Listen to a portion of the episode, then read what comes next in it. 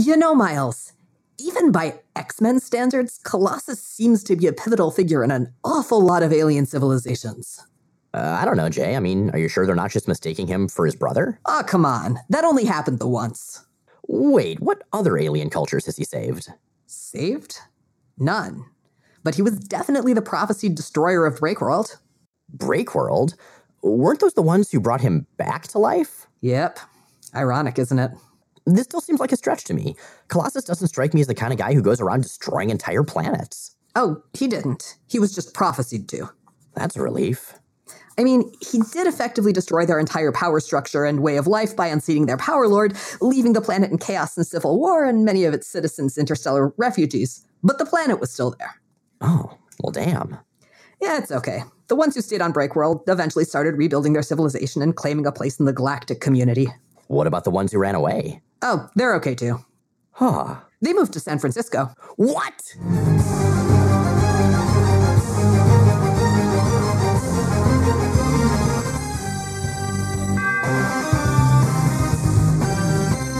I'm Jay Edidin. And I'm Miles Stokes. And we are here to explain the X Men. Because it's about time someone did. Welcome to episode 186 of Jay and Miles Explain the X Men, where we walk you through the ins, the outs, and the retcons of comics' greatest superhero soap opera.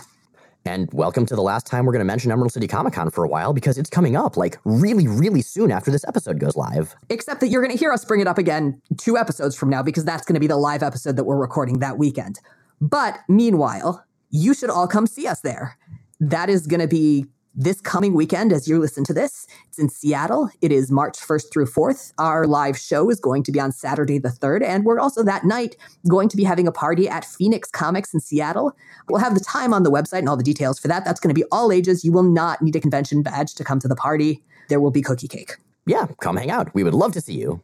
Listeners are great. You guys are our favorite things about doing this show. It's true. Oh my God. So I've been, um, you know, we, we record a couple weeks out, and I've been in the the blog comments today where a number of you are rewriting Tom Lehrer songs to be about the X Men again. Oh man, I haven't checked the blog for a couple days because I was out of town. I need to get back on that. That's amazing. Yeah, no, it's it's beautiful. It's beautiful and and phenomenal and splendid. And and listeners who are doing this, you know who you are, and you are wonderful, and we adore you. Um, but yeah, come see us. We're gonna be. We're also gonna be tabling. We'll be at the show all weekend at Table T11 and Artists Alley. Um, we will have merch. We will have we have two new T-shirts. They're old designs, but new versions of them. So we're going to have a red and purple version of Magneto made some valid points, so that you too can rock the style and color combo of the Master of Magnetism.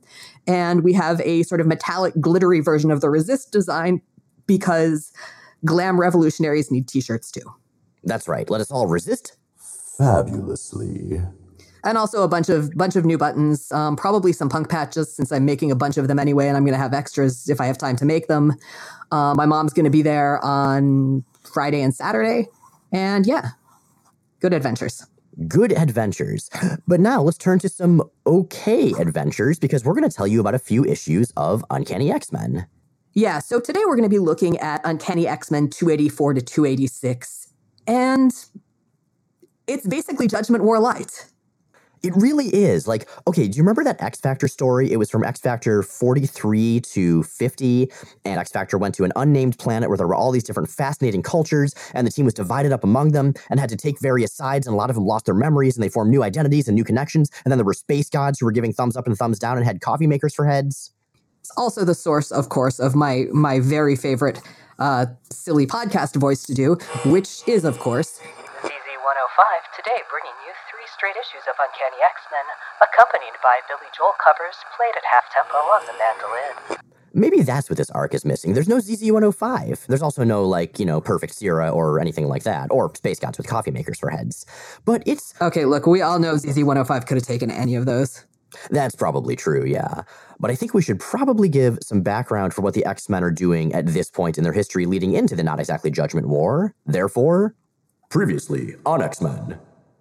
The X Men and the first incarnation of X Factor united after the Muir Island saga, and then resplit into two teams, both the X Men, but X Men Blue and X Men Gold. Uncanny X Men, the book we're talking about today, follows the Gold team. Who have we got in the lineup? Well, the team is led by Storm, as well it should be. We also have Jean Grey, Archangel, Colossus, Iceman, and not quite yet Lucas Bishop, but eh, he'll be here before too very long. He's running around doing murders right now. He's a very busy man, Miles. He totally is. And I respect that. I mean, I'm not saying I respect murder, but he's got like some believable motivations, if not necessarily some justified motivations. Speaking of respecting murder, I'm really impressed that that that we haven't gotten more blowback about my my coming out so firmly in favor of opportunistic cannibalism. Actually, I guess we both kind of did.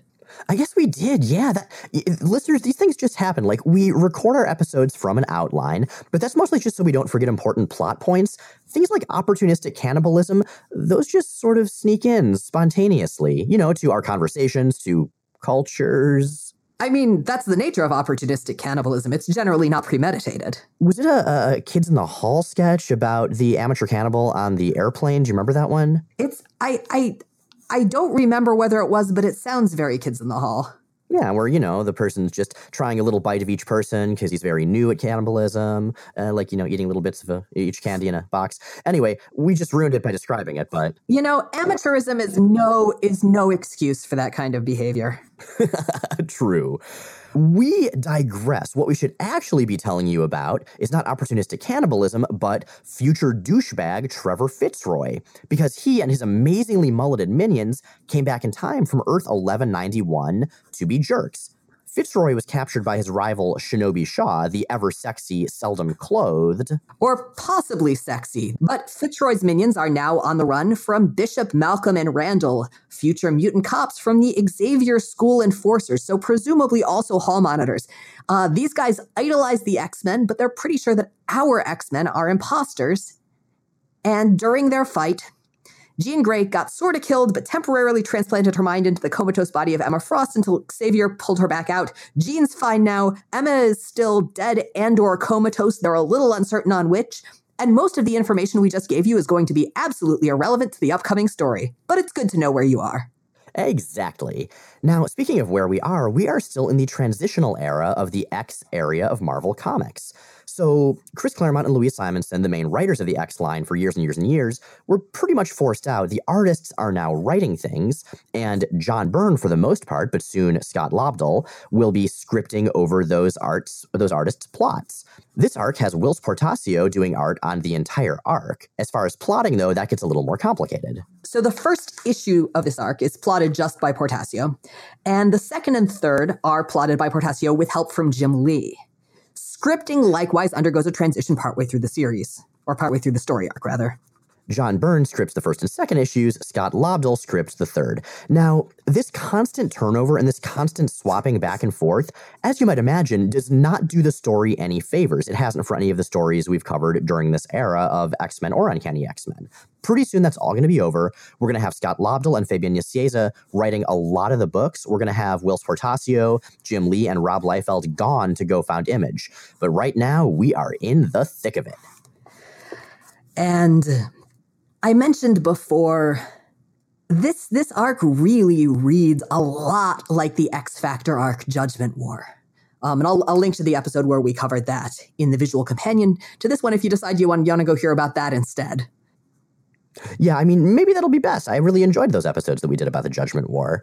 The similarities are enough that it's kind of strange that the team members who were in the Judgment War didn't comment. But what I think we're seeing here is people plotting the X-Men who have read a lot of the classic classic era, a lot of the uh, Claremont Byrne era, and they want to return to that. It kind of seems like they ignore much of what came in between, and it kind of makes sense that that's happening here. I mean, John Byrne is scripting, so of course the era he'd be most familiar with would be the one that he drew back in the day. Yeah, and he's even he even drops in some burns, uh, as it were. Some burn burns. Yeah, I Oh, do you think that if he ever burns somebody, he just goes, "You've got burned," and it's spelled B R Y N E D? it's possible he is kind of overly expository. Well, there we go. Perfect. Okay, so we've got our background. I guess we might as well jump into the issues themselves. Let's start with number 284 Into the Void. Onward we go. So, hey, starting with the very beginning, Shiro Yoshida, Sunfire, is back. You remember Sunfire? He was a member of the all new, all different X Men and Giant Size X Men number one. He has a cool, like, dragon fish looking mask, and his costume is kind of based on the Japanese flag, sort of. And he's a real jerk, and he quits the team like every opportunity he has. Yeah, him. He's here now. and forget most of those descriptors because now his costume is no longer based on the Japanese flag. And big spoiler, but if you're like me, you will spend this arc waiting and waiting and then being disappointed. He does not quit the team once in this story. Okay, so Jay, I was thinking about this. Um, I was actually um, talking to uh, Anna about this earlier today. I feel like as X Men podcasters, we provide a number of services. One of those services is, of course, going through the plot lines of comics that listeners may not have read so they can experience them and decide whether they want to read them or at least have context for others. Another one of those services is taking what may not have worked and, you know, sprucing it up a little, souping it up a little. And therefore, I feel like even though Sunfire doesn't quit the team even once in this arc, we can do better. We can do greater service to Shiro Yoshida's character. So when we can, let's uh, just modify the continuity a bit there. I don't know. I think that it's important to look at this era and to look at this arc in its own context and in its own light. Part of what we're addressing is how the tone of the books has changed. We're going to notice a couple other omissions, a couple other callbacks that aren't made, and a couple other notable absences. And I feel like it's important to keep track of this stuff as written. You know, we can we can talk about what we would have done with it. We can fill in blanks. But this isn't really a blank. This is just this is just an absence, and I think we need to cover it with with proper fidelity.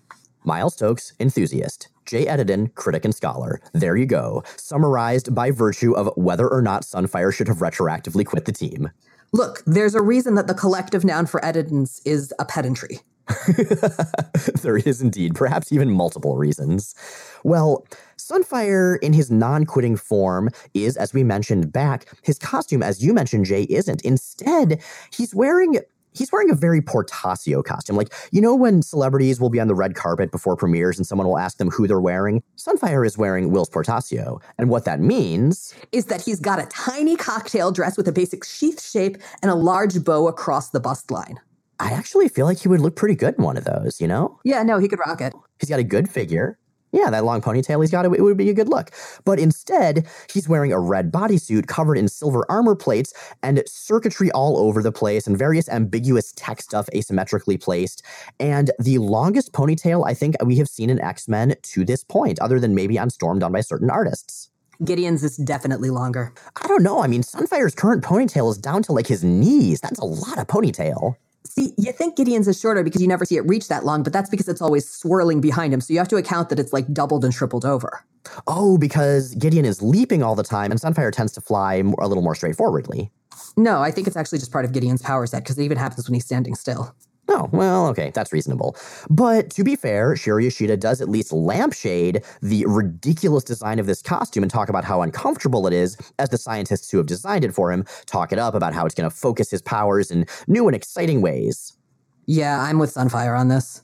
I mean, it doesn't specifically make me uncomfortable, but I love his old costume. I think it's a great character statement it's really visually distinctive. And right now, he just kind of looks like every single other generic dude in 1992, in comic books at least. Well, specifically, he looks like every other generic dude in a Whilce Portacio comic. Now, I'm not going to say that Whilce Portacio is a bad artist. Far from it. He's an excellent artist. I know he has a lot of very dedicated fans and, you know, respect. But one of the flaws that I personally find in his art is that as he adds just more and more like fiddly bits and detail and technology and armor and stuff to his characters, they tend to be very genericized. They tend to just look like Whilce Portacio characters. We're going to see a lot more of that in this arc, and we'll bring it up as we do. That's something he's eventually going to get better at over time. That's something you see less of in his more recent work, and he's he's an interesting study because he's he's drawn X Men in in the last decade as well as this stuff. So you can really kind of see his style evolve, which is really cool. But yeah, at this point, it's it's it's just sort of there. And yeah, he doesn't those, those designs just aren't that distinctive. Well, where are these non-distinctively designed characters, Jay? They're in the uh, Sakhalin Islands between Russia and Japan with agents from both, standing and looking into an enormous hole in the ground. As one does. And Sunfire's job is to blast this hole open for this joint Japanese Russian venture. And I do love the narration as he does so. John Byrne does a wonderful job here and those who thought his first flaring brilliance intolerably bright can only stand dumbstruck as 100 stars seem suddenly to hurl their fury against the shuddering earth. Now that's the narration I come back to X Men for. Nice. I don't know, it's not really recriminatory enough. But it is over the top, and I do appreciate excess, as uh, may have become evident over the last 185.2 episodes. Anyway, Sunfire gets blasted back from this hole that he blasts open in the earth, and something emerges. It's a bunch of alien looking people and they start slaughtering everyone. That's that's not so good. Uncool. They look kind of like if Whilce Portacio drew the Predator. They have blades and guns and bug masks and long hair and future armor and even fancy speech bubbles. So what you're basically saying is that they look like Predator. Uh, yeah, but like more. Predator squared. Predator to the Portacio power. Sunfire at this point decides he's had enough and immediately quits the team. That doesn't actually happen. Well, it probably should have. Speaking of teams, the gold team is on the Blackbird. They're debriefing after their last mission when they fought future douchebag Trevor Fitzroy. And this is where we see Byrne's starting to lampshade some of the X Men stories that followed his, as Jean says, I'd better be careful about that. If I come back from the dead one more time, I'll be seriously in danger of turning into some kind of walking cliche. wah wah. But at the same time, like, this is what, the second time she died? Like, maybe the third? And when she died this time, it was just for a couple pages, just between the end of one issue and the beginning of the next, pretty much. Yeah, but yeah, that's that's the thing with Jean. She doesn't actually die that much more than anyone in X Men. It's just that people rag on her about it all the time. I mean, to be fair, the end of the Dark Phoenix saga is probably the single most memorable moment in all of X Men history. So I think it's kind of a, an example of the availability heuristic, you know, where you see a news story about a plane crashing and you figure plane crashes must be very common because of how emotionally devastating your reaction to the story is, when it turns out that plane travel is actually much safer than car travel. It's like that, but with interstellar cosmic forces and superpowers. And as you mentioned, we've got a generation of writers who grew up on this stuff and reading this stuff, so who are predisposed to see it based on, you know, their initial reactions to it rather than knowing where it fits in the larger narrative. Totally, yeah. So all of the X Men wonder where Emma Frost, the White Queen's mind is. I mean, Jean went into Emma's body, but Emma's mind didn't seem to go anywhere. Professor Xavier apparently can tell when powerful telepaths die. I guess that's like a tertiary mutation. And he didn't feel that for Jean because she didn't. He also didn't feel it for Emma. I don't know if this is ever really going to be followed up on. I mean, the next time Emma Frost's mind shows up will be way later when she accidentally possesses Iceman and then herself becomes revived. That's something we see a lot in this era is dropped plot threads because the creative teams are shifting around so much that of course things are going to get lost in the shuffle. This happens to Emma a lot. Like it happened to her after the Dark Phoenix saga, and now again.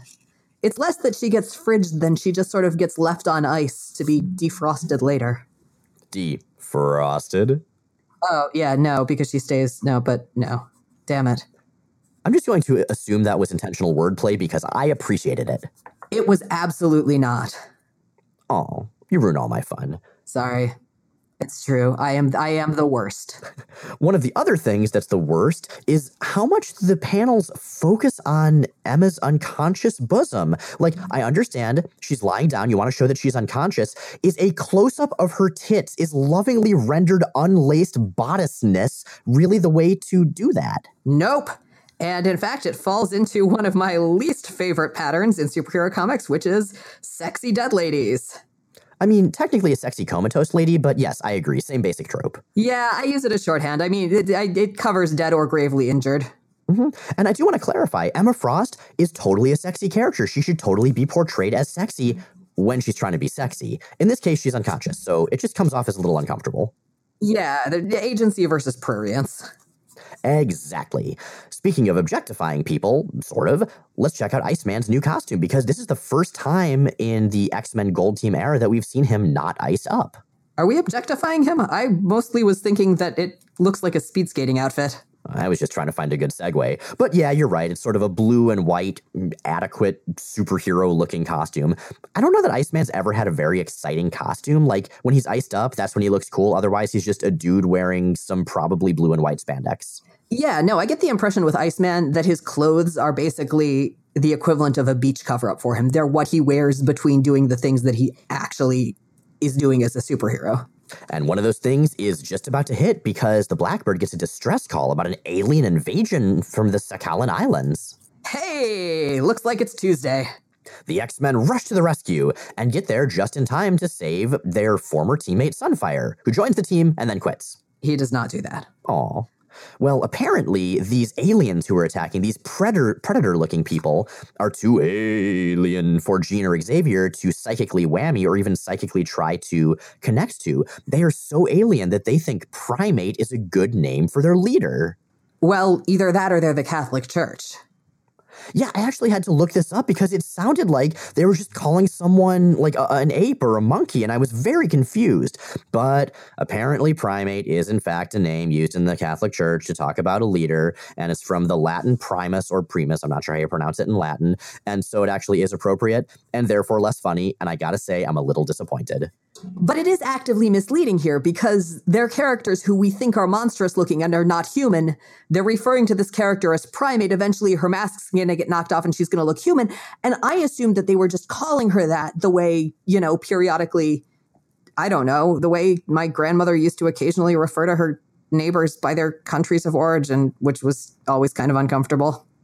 Oh, I was just thinking how Kitty calls Nightcrawler Fuzzy Elf, but uh, your Or example is probably a little more accurate. well, there's a big fight, and the aliens retreat from the giant hole in the ground, as do the X Men. At the last minute, Sunfire saves Colossus, and at this point, he is very Sunfire. Foolish Russian, to hurl yourself unprepared into the hornet's nest. These strangers had come close to besting my power. Yours would be but little against them. He's so delightfully arrogant, although his arrogance does look better in that cool old fish dragon mask, but eh, what can you do? At least he's still our Shiro. Yeah, that's our Shiro. Storm ponders. So the bad guys looked like monsters, right? But one of them was concerned about his injured companion during the fight, so they must not be total monsters. Look, monsters can be concerned for one another. I, I, I also feel like the, the X Men's eager willingness to, to write things off as alien and monstrous as opposed to antagonists or enemies is, is massively hypocritical. It's true, but I do kind of like her uh, dialogue here, even if her logic isn't very sound. Warriors these beings no doubt are. The bodies of their victims attest to that. But we must be careful how we judge them, lest we fall victim to the very prejudices against which we must ever battle. So basically, one of the X Men mission statements. That's the thing John Byrne often does in his dialogue. Like, he writes well and he writes sometimes poetically, but it's very, very on the nose. I'm not saying that that's a bad thing. This is, after all, a superhero comic, but it is a noticeable thing. He's definitely of the let's describe exactly what we're doing as we're doing it school of comics writing, which is certainly an approach. I mean, I think you're just getting more bang for your buck that way. You know, you paid your dollar or dollar twenty-five or however much comics were in this era. You know, you want to make sure that you don't just get an illustration of what's going on, but also a description of what's going on. It's just rich with narrative possibility. Okay. So the aliens do their best to protect this barrier that Sunfire had been blowing open, this big hole in the ground. They're even blocking the Blackbird's concussion missiles with their bodies and getting, you know, their armor shattered. Um, I gotta say, I know it just shows their armor coming off, and Forge mentions that they're just concussion missiles that won't actually hurt anybody, but this kind of reminds me of Batman Arkham Knight, where Batman's just like running down various criminals on the streets, and there's some little story bit about how he's just gently shocking them so they bounce out of the way, but I don't think that's actually what's going on. Okay, we all know Batman's got a real high death toll. He does, and so I guess I'll give Zack Snyder some credit for just going with it. I guess. I don't want to give him any credit. We don't have no, we don't have to give Zack Snyder credit for anything, man. Okay, that's probably for the best. But in this barrage of we assure you they're non lethal missiles, one of the alien types, in fact, the primate, gets her helmet blown off. Uh, don't drink on duty, soldier, otherwise I should say you should take a drink. And she, like you mentioned earlier, Jay, looks human, albeit with sweet purple hair. Awesome. right? And this is weird because, you know, everyone's talking about how monstrous they were before. We find out that their minds are too alien to be scanned. One of them at one point says Archangel has a hideous countenance. And so I figured, you know, they must have thought that humans were ugly because clearly they were not even remotely human. They probably either just looked like their masks, maybe those were their faces, or they were some kind of other weird alien. But no, they look human too. So uh, maybe they just dislike blue and that's why they thought Archangel looks ugly. I don't know. I mean, Yeah, at this point, Archangel's just got blue skin and blonde hair. He's not wearing the skull mask anymore. Right. So, what probably is going on here is something we see a lot of in this era. Um, there was that John Byrne quote we had from an episode or two ago where he talked about how he would get pages in very late and sometimes out of order. Maybe he scripted the part uh, where they talked about how hideous the humans were first before he even realized that these characters were going to look human themselves. That's exactly what I figured probably had happened. Yeah, I think I think I think you nailed it. Well, what we find out from the now unhelmeted purple haired primate is that the aliens were actually trying to protect Earth. They were trying to protect Earth from their own world getting out through this big portal. And as if to illustrate her point, the hole opens up further and starts sucking everything in. Heroes first. Ooh, that sucks. That takes us to part two, number 285 Down the Rabbit Hole. I want to see the rabbit that lives down that hole. Good lord. It's great. You know what it reminds me of? As we see our characters get pulled down through this portal and get all stretched out and distorted, almost like Looney Tunes characters. It reminds me of when the New Mutants were pulled into Megalopolis in the New Mutant Summer Special. And we got that sweet boom boom uh, drawn by Bret Blevins with like her face and body being all stretched out. That's the main thing this story does. It, it reminds me of stories I liked better. You know, speaking of, of Bret Blevins, can I tell them? I think you can tell them. All right. He's going to be one of the folks on our Emerald City live show this year. So excited! One of my very favorite comics artists, and as it turned out when we got to meet him a little while ago, a really nice guy. Yeah, he is he is like the nicest dude ever, and I am I am super excited about having him on this panel. But anyway, um, back to Uncanny X Men number two hundred eighty five, which I'm less excited about. It's it's it's decent the forces that pulled our heroes through this this rift, this portal, have also separated them because remember this is basically Judgment War. So we're going to follow them. Um, the the comic cuts between them. We're going to follow each group of them as they go through their individual adventures, and we'll start with Jean and Colossus, um, who are following along with the primate, who is seriously injured but not actually dead this also has my favorite moment of like Byrne gratuitous description as in the moment that they hit the ground colossus describes their surroundings and the forest that they're landing in Pyotr Rasputin, you are truly a hero. Thank you for telling us what's going on as it's happening, and as what it is, is you smashing into the earth after having fallen through space. No, like he's describing the climactic zone they're in, and it's like, dude, you are you just you're okay. You do your thing, buddy. So my justification for that was always like maybe the characters were talking really fast, but what if it's the opposite? I mean, we've seen their faces get all stretched out and stuff as they fall, right? So maybe there's lots of time. Maybe he's doing a slow, ponderous David Attenborough. He's just sort of amused and pleased by all that's going on around him. Look at that bird over there. Look at its display of plumage. I'm trying to think of how that would play out for different characters and which one specifically would end up doing Stephen Fry, you're being shagged by a rare parrot. Probably someone in Excalibur. I'm going to go ahead and say that. Maybe Alistaire Stuart. That seems no. Alistaire Stuart would definitely be the one, the one being shagged by the rare parrot.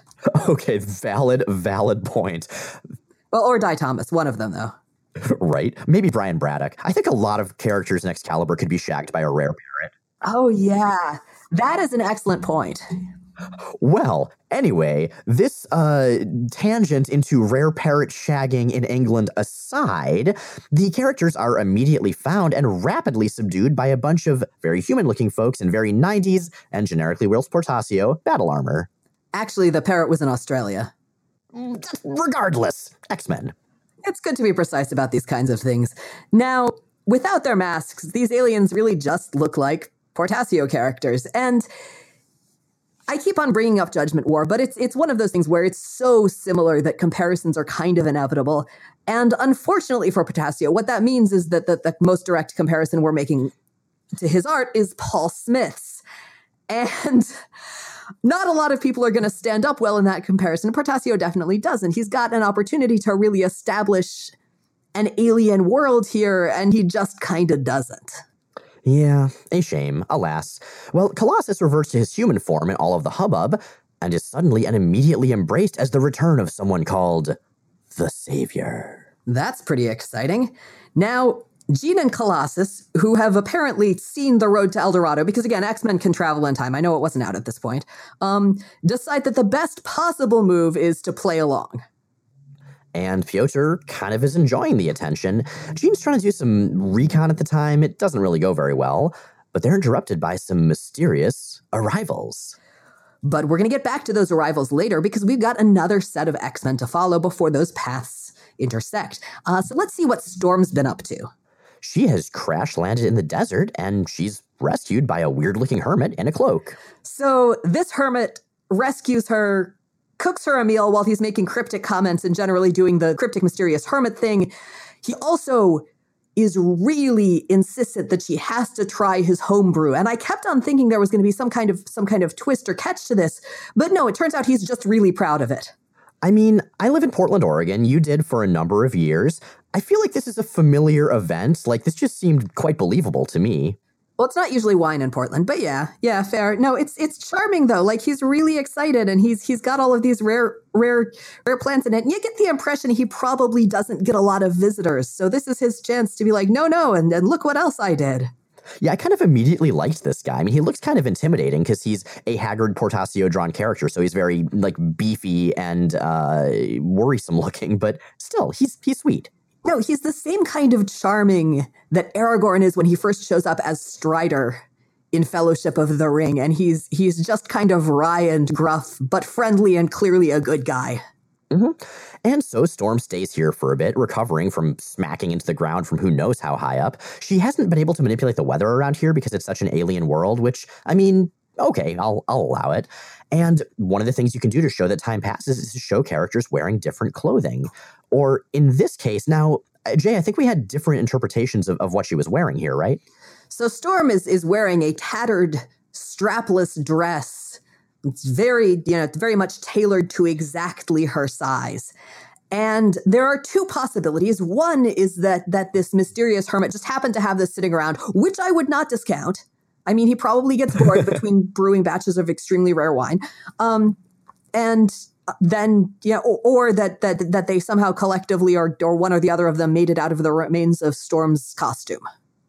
But the thing is, her costume wasn't even that fucked up. I mean, I think that's the more likely uh, option, and that's that's what I personally went with in, in my own interpretation as I read this. But I gotta say, it does at least look pretty awesome. I mean, she's got a big blue cape clasped with her X badge. She's got this white high cut dress that, again, was probably formed from her costume. Uh, she's got these arm and leg wraps. It's pretty sweet. And that's the thing when Portacio isn't worrying about a bunch of little cybernetic crap everywhere, he's a pretty cool character designer. Yeah, he does tatter as well, which is going to serve him terrifically well in, in Second Coming, you know, decades later. But what's going on, the reason she's wearing it, it's not that her costume was damaged, it's that they're in an arid desert, which is extremely, extremely, extremely hot. Like what the stranger saves her from isn't the fall, it's heat stroke. Okay, well, I guess this is logically consistent, but still, I'm entertained. Also, in this case, she took a drink and then her costume got ripped up. That that's backwards. Aurora, what are you doing? I mean, not playing the meta drinking game that exists around our explanations of her comic. Pshaw. Anyway, the stranger is concerned that the portal is growing and that the X Men falling through may have exacerbated this problem. So he and Aurora head off on some very good iguana monsters to do something. So, while Jean and Colossus have been off playing Messiah, and Storm has been trading banter with a neighborhood hermit slash vintner, Archangel has gotten himself into some trouble. Archangel comes to not lying on the ground like his compatriots, but hovering over a battlefield where his wings have autonomously slaughtered a whole bunch of people. And this isn't out of nowhere. I mean, we've seen that the metal wings that Apocalypse gave Archangel back when Archangel was the angel of death of the Four Horsemen, I mean, they kind of have their own murderous will of their own. This is the first time I think that they've totally taken over like this while he was unconscious. But it's kind of a cool image. And one thing I like about it is that Archangel, like you mentioned earlier, is unhooded. We just see his glorious blonde mullet of the early 90s, and that makes him seem a little more human. And that humanity contrasts, I think, pretty well with his very metallic wings. It's thematically appropriate. Yeah, they look less and less like part of his body and more and more like an alien thing grafted onto him as his general design and costume move further and further away from the original Simonson death design. And as he's losing control of them, I think that's that is really, really effective. Now, the government troops here, um, some of whom were presumably killed in this as well, are really impressed and they immediately invite Archangel home with them. Because, yeah, he mostly slaughtered the rebels, the rebels plotting rebellion, if you want to Final Fantasy Tactics it, uh, who were going against the government forces. And either way, they value having a super efficient killing machine on their side a lot more than they value the lives of their own troops, which we're going to see in, in much more detail fairly soon.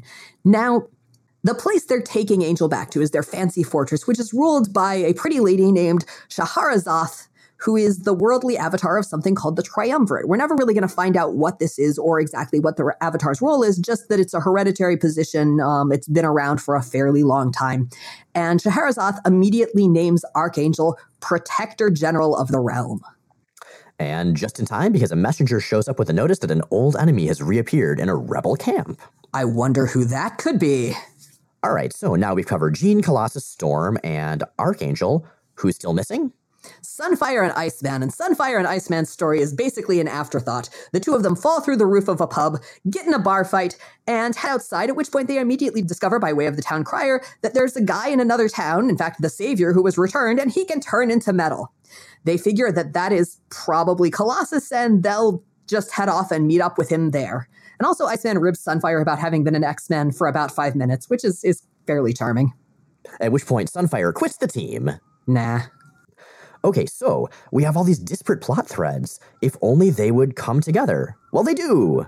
Now, remember how we mentioned that a pair of mysterious strangers had shown up at the place where Jean and Colossus were?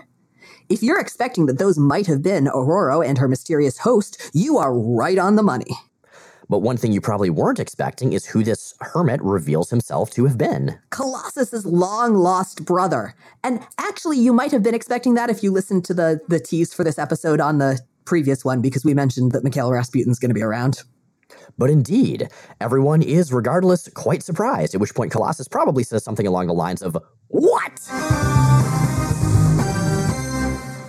So that's the close of 285. 286 opens with Colossus overjoyed to see his brother Mikhail, who, as far as he knew, was killed in a tragic space explosion years ago. Let's take it back to Uncanny X Men number 99, when Colossus went to space, you know, right before Jean got turned into Phoenix, that whole thing. He mentions at one point that his brother Mikhail was a cosmonaut who burned up on the launch pad. So, as much as we were talking about how the past is often disregarded in the 90s, well, this part isn't. A one panel reference is now the inspiration for kind of the center of this plot. What we find out is that Mikhail Rasputin, along with his government, decided to pull an Xavier. They faked his death so that he could do more covert work as a mutant operative. And in fact, he went off with some space people, and him, his surgery laden spacesuit, his ill defined energy powers, and his team, while exploring the hole in the ground in the Sakhalin Islands, ended up crashing into this other world years before. Wait, wait. So when you say space people, you mean fellow cosmonauts and or scientists, not people from space, right? Uh, correct. Space people in the sense that my chosen profession for when I was a grown up, when I was a little kid, was spaceman. Not astronaut, but spaceman. Well, again, were you shooting for going to space or being from space? Because kids want to be stuff like dump trucks and zebras too. Feasibility is not necessarily part of the picture. Well, valid. But in this case, I wanted to go to space. As it turned out, that's really hard. There's a lot of education and training involved, and I don't think it would have worked out. So now I just work IT. I thought I wanted to be an astronaut for a really long time, but it turned out I actually wanted to be a NASA historian, which I'm also not. So, you know. That does sound pretty rad, though. Yeah. Well, anyway, Mikhail tells this tale and continues talking about how, indeed, he was saved from the crash by the impressively collared worldly avatar of the Triumvirate, but like, not the one we just met, a different one, a dude, and ended up marrying this dude's daughter, Tramayazath. The names in this world are pretty cool. They're very hyphenated. And the relationship somewhat soured when Mikhail discovered that the Avatar had, in fact, murdered all the other travelers who had ever come through, including the rest of Mikhail's crew. At this point, Mikhail got all heroic and led a rebellion against the despotic Avatar, which ended with him sealing the portal that had empowered the Triumvirate. Unfortunately, this sealing of the portal, that Mikhail did with his, again, very confusing powers, killed everybody nearby on both sides within a certain radius. Whoops. There's actually a really nice panel as this is being described, as this flashback is being illustrated of the Avatar and Tremiazath being sort of flash burned into shadows. Portacio, when he doesn't get too lost in excess lines, is a really good draftsman and he can really infuse a lot of emotion into his panels. And here he absolutely does. Piotr and Mikhail dis- come to a point of disagreement here. Mikhail doesn't want to close the portal because while he can do it, it's yeah, the backlash is going to be worse this time. He's worried that it'll maybe kill everyone in the world, not everyone nearby him. Colossus thinks there has to be another way, and they just need to work together to find it. Man, Colossus would play straight Paragon in Mass Effect, and I love him for it. Ah, Mikhail thinks that Colossus is a dreamer. Colossus thinks Mikhail is a coward. It's actually a pretty well uh, scripted section of, of the comic. Like what Byrne does with Portacio's plot here, I believe it. Like this arc doesn't do some things right. It does come off largely as a pale imitation of the Judgment War, but we've seen so few stories that focus on Colossus, except for that one really bizarre Marvel Comics Present story. I guess there was that. But as far as focusing on traditional Colossus, that doesn't happen often, and I like that we get to see that here. And the Piotr that we see written, or scripted by Byrne and written by Portasio, I believe this is an evolution of the character, and I appreciate it. yeah, he's written really well here. And again, this is it's it's this isn't a bad story. It's just a story that again invites comparisons to a much better one that happened not long enough ago for for it to be lost in the haze of history. So Colossus, as X-Men do in arguments, kicks on his powers, he goes metal, dramatically sheds his clothes. You can take a drink now of extremely fancy hermit wine or whatever you want. And Colossus yells at his brother, You wish to speak of pain and suffering? You do not know the meaning of these words. You think because you cry, because you yield to the sorrows which envelop you, that you are more man than I? I struggle for a cause greater than myself, and I have more than once saved the lives of others. And though it shames me, I too have taken lives. The true difference between you and I is that I keep going, and you have given up. harsh, but not inaccurate. I love Byrne's Colossus dialogue here. And Mikhail is shamed and he runs away. He just leaves, leaving Storm to comfort Colossus. harsh and colossus is having a rough time he his his country has crumbled and the brother who he thought was dead and turned out to be alive just as quickly turned out to very much not be the man Pyotr expected him to be. Yeah, that's the thing. Colossus's roots, they run deep, but they're getting pulled away more and more and more. And unfortunately, as tends to happen in X Men, that's only going to get worse. Yep, everyone he loves will die, and then he'll die, but he'll come back, and they'll all. It's complicated. Anyway, back on Earth, Xavier and Forge are flying around, just kind of reporting on the situation, checking in as one does. And as it turns out, there are reports of black holes opening all around the world. We see these, and we see these in the usual means of demonstrating that something dramatic and important is happening with a, a set of monitors, each of which has an important science guy in the Marvel universe on it. And you know how I mentioned that there are certain things that just capital C change in this era and certain traditions that will no longer be upheld, like Sunfire quitting the team? Yeah. Yeah, and one of those, and we this happened last time there was a big event too. Super Doctor astronaut Peter Corbeau is notably absent. Right? I mean, they consulted Nick Fury, Hank Pym, and Reed Richards, sure, but if you have the very reality of the Earth itself unraveling, if you have two worlds merging into one, if you have every field of science being simultaneously relevant and irrelevant, you need Super Doctor Astronaut Peter Corbeau, former roommate of the Hulk, founder of Starcore, amazing sailor and swimmer, wearer of tight black t shirts. He could save every one of us. I feel like we should be using like the Flash Gordon theme instead. Flash Gordon is just an homage to the tale of Peter Corbeau. It's like how uh, was it Jack London that talked about you know man versus nature, man versus himself. It, those are the cores of stories. Peter Corbeau is the core of heroism. He is the platonic ideal of what it means to be not just a man, but but a hero. Also, a really good sailor. That too. And this is, you know, people talk about the disillusion of core traditional values. And this is the first time I really feel like that phrase means anything to me other than upset bigots. right? I don't think we're upset bigots. I think we just recognize that Peter Corbeau is awesome. Yeah, I mean, I feel like as core values go, Peter Corbeau is one worth preserving. hmm If you take nothing else away from this podcast, listeners, then take that. I guess we have to cover more story now. Okay, right. So back in canon, um, the Avatar's forces are shaking down a village to find the other missing mutants, Iceman and Sunfire, and sure enough, they're nearby. And our heroes, you know, see the the forces and decide it's gonna be the fight. It's gonna be a fight. And by now they're bantering, and they're mostly bantering, I think, because Scott Lobdell is now scripting instead of John Byrne. So Iceman asks, Care to do the honors, Sun San? This is a situation more suited to your penchant for grandstanding. Too true. And as the caption says, 32 degrees later, and we see the bad guys encased in ice. Scott Lobdell is a good fit for this, I think. Iceman and Sunfire bantering, that's something that not every scripter could get right. I really don't entirely buy it. I mean, Sunfire bantering with Iceman. Oh, you know what the problem is? And what we forgot to mention is that in between those lines, Sunfire quits the team. He doesn't, though. Yeah, he never joined the team. That, that doesn't stop him from quitting. He's Sunfire. Like, he's just in there with them. He's not an X Men. Well, because he keeps quitting, obviously. But anyway, Archangel, meanwhile, is training against the Avatar's bodyguards, trying to become a better and better protector general as he has, like, no memory of what's going on. Again, Judgment War Light. He's still really out of it, though, and his wings just kill everyone he's training with. Oh.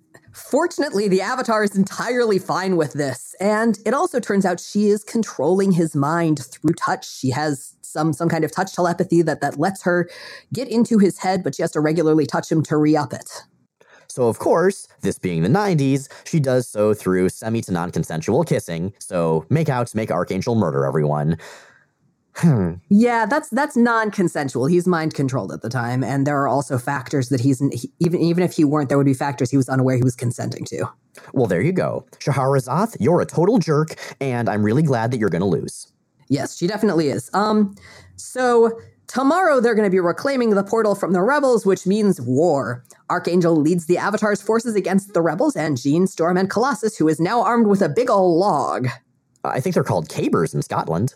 Now, there's still no Mikhail, so they don't think they can actually close the portal, but they're gonna at least try. Thankfully, Iceman and Sunfire use their combined elemental powers to somehow zap some sense into Archangel. He gets back in control of himself and stops fighting for the bad guys. Yay! hmm Colossus, though, is shot in the melee, and it looks pretty bad. Oh, right in the melee. right? But Mikhail, who has been sort of skulking around the outskirts, not wanting to get involved, that's what brings him back into the battle and makes him decide that he's got to close this portal. I mean, not only are all these people dying fighting over it, but the portal is expanding and soon it's going to swallow like everything in sight. It is going to crash this unnamed world and Earth into each other. Like they're going to just sort of merge and shatter and everyone will die and it will be terrible. So basically, he sacrifices everyone nearby here or he sacrifices two full planets. Alternate plan. What if they use a great big team up attack to close the portal without destroying the world? That sounds like a good plan. So, um, yeah, they do that, and then Sunfire quits. He doesn't. So, this is my question How do they get back through? I mean, there's a telekinetic bubble. that seems to physically move through the portal since the worlds haven't merged yet. Like Jean does that. It's a little ill defined. For me, it was cool enough to see all these powers combined and just metric tons of dialogue surrounding everything that I didn't need an, a logical explanation necessarily. And that I think is one of the ways to enjoy the 90s. There's so much going on all the time. And if you stop and think about it, it doesn't always make sense, but maybe that's fine. Maybe if you just say they used all their powers and through the power of friendship and also the X gene, they were able to just make it all okay. Maybe that's enough this is one of those points where I'm actually kind of sad that Havoc isn't on the team because I feel like this is definitely a Care Bear stare moment. Ooh, yeah, good point. He could totally make that work. They successfully closed the portal, but there's one big problem. Now Mikhail's not breathing. Colossus manages to pull off CPR successfully, um, very carefully, I assume, since he's made of metal at the time. Right. I mean, with CPR, like I remember taking that course with the weird little torso face dummy back in the day. You can break ribs even if you do it right. Colossus is made of organic steel. But he's also presumably fairly used to moderating his strength in that form. So, And Colossus also has the power of passionate exhortation on his side. Breathe, blast you! There is much you have to do. You have not even met our sister. we, we have a sister? Her name is Liana. How old is she? That depends on who you ask. I do not understand. It gets complicated. X Men! X Men. It gets complicated. So there's our arc. I mean, I think we had we have the seeds of a good story and we have elements that really really work. I just wish that well, first of all, that there hadn't been the chaos of scripts being uh, having to be turned in late due to art being turned in late and creative teams changing all the time. But I feel like with a little more room, this could have been a cool Judgment War esque story. You know? Yeah, this is it's not a bad story, but there's so much that could have been developed further that I would have liked to have seen. And I think, you know, part of my general antipathy toward Mikhail Rasputin comes from the fact that he's just this really sort of poorly poorly developed messiah figure when we first meet him. I mean, he's also a an amateur vintner who enjoys helping women rip their clothing up. Like, I feel like maybe we could read between the lines and refashion them and refashion them. It's not like this isn't a salacious thing because again, she has this very well tailored garment when you know on the on the, the other side of whatever they do with her uniform. I suppose that's true. I just like to think of him as this very full of feelings and slightly prurient, like emo hermit, wine brewer, ill defined energy powered dude. I guess that's kind of what he is. So maybe just read Judgment War again, is what we're saying here. That's the A plot. We've also got a B plot, and in this case, B is for Bishop. Indeed, it is. Because in some far flung somewhere, a location that's not really defined, a trio of mulleted, face tattooed, colorful trench coat and tight combo wearing future escape ne'er do wells, you know, Fitzroy's buds, they drink and cause trouble in a random bar. By trouble, you mean murders. Like they are definitely doing a lot of murder and implicitly possibly some other stuff. Well, we don't know that yet, although we will find it out. What we do know is that there is a really sweet page of back and forth panels between them being sort of generally douchey. We don't know that they're murderous yet. On the left column and on the right column, close ups of guns or scary eyes or scanner views of the people who are watching slash pursuing them. It's a nice little tension builder right there. Now, this is, of course, the XSE, Bishop's group, on the right who's stalking them. It's not immediately evident, though, and it looks just sort of like a horror movie. I like it. I like too that we're seeing the very, very traditional play of, of, of people watching on monitors who, whom we can't see, but in this case, it's the good guys. And that's the thing with the XSE. At this point, they're only sort of good guys. I mean, yes, they're from the Xavier School Enforcers, or Xavier Security Enforcers later. And yes, we know that Bishop is going to join the X Men. I think that was telegraphed from the start, from his first appearance. But they're also tracking down bad guys and murdering them, which X Men has, I would say, more than 50% of the time been against. So, what you're saying is that they're basically hardcore fans who are taking their passion for a specific philosophy or a specific set of symbols way too far into the point where it's actually doing concrete harm. This metaphor keeps working. Doesn't it? And so does the dialogue. Bishop comes in with his stone cold cop talk. How's he gonna play, boys? We're all a long, long way from home, with no chance of ever getting back. You can turn yourselves into the proper authorities or. Blow it out your ear, Bishop! If we're stuck, we aim to be stuck on top. Wrong answer. And then there were so many laser blasts! So many laser blasts! Yep. Now they check in on the bar, and the bad guys have already killed everyone there. So Bishop and his buds head off to find the other escapees. Now, because these dudes do not bother coordinating with any non future law enforcement types, the population and media just sees one group of mutants with facial tattoos killing another group of mut- mutant facial tattoos and concludes that it must be some sort of mutant gang war.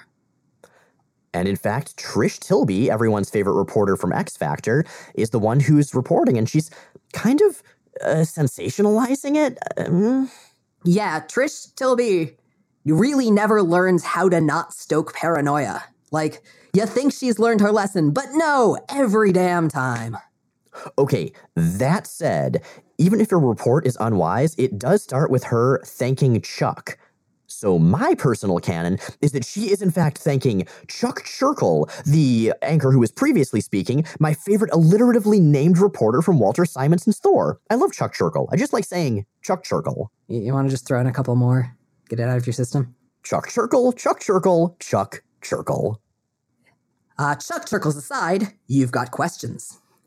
Alan Knight asks on Tumblr, I feel like Claremont was going to use Sara Gray for something that never came to happen, but she disappeared and we don't get to see her again until Phalanx Covenant, seven ish years later. Do we know if this is true? And Claremont had a bigger role for her in mind?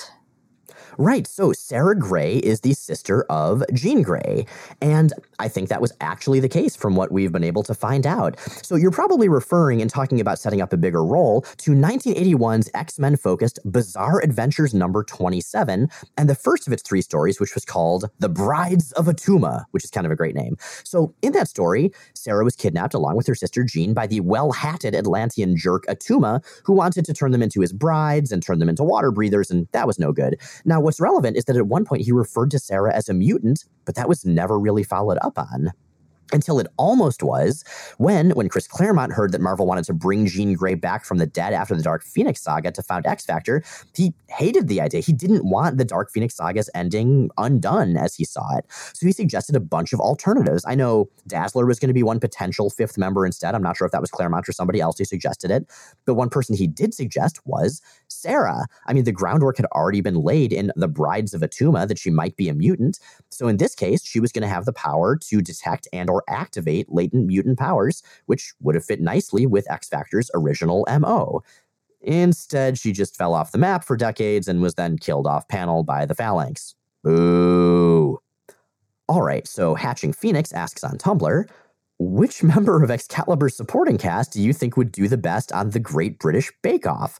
Conversely, who do you think would be the most entertaining on the Great British Bake Off? So, first of all, I love this question. Thank you. Um, this question made me really happy. The answer to both those questions, I think, is Dai Thomas.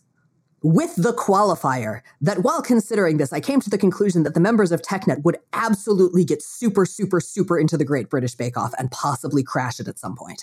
That is so easy to picture. Oh, I want that to happen now.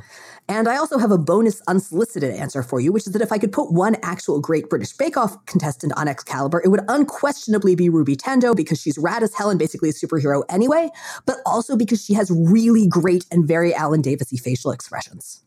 How's her hair? I mean, if you're going to be an Excalibur, I feel like you have to have Alan Davis compatible hair. I haven't seen the show. It's sometimes swoopy, it, it varies. Okay, well, I'm in full support. So there we go. Continuity and, um, alternate continuity. So, we are an entirely listener supported podcast, and some of those tiers of support come with acknowledgement on the show from a range of fictional characters and concepts. And today I am turning the mic over to a combination of words I never really expected to say a sexy Mikhail Rasputin. Come, wanderers, into my humble desert dwelling. You look thirsty. Please, try some wine. I've distilled it from the very concepts of longing and regret, and it is amazing. What are your names? Dixie Lee and Alan. You can call me the sensual, emotionally intense stranger with a dark secret but a heart of soulful gold. Please make yourselves more comfortable. It's probably easiest to tear up your outfits and refashion them into something looser and far more revealing. Come, let us disrobe, drink, and speak of sexy, sexy sadness. And with that, Jay and Miles Explain the X Men is recorded in Forest Hills, New York, and Portland, Oregon, and produced by Matt Hunter. New episodes of our show come out Sundays on iTunes, Stitcher, Google Play, and at explainthexmen.com. Please rate and review us. Check out explainthexmen.com for all kinds of extra content, including visual companions for every episode. Our show is 100% listener supported. If you'd like to help us stay on the air and stay ad free, check out the Patreon link at the top of explainthexmen.com. Next week, our bodies will be at Emerald City Comic Con. But our voices will be right here, indulging in a grand X Men tradition as we double back in time to cover Bizarre Adventures number 27.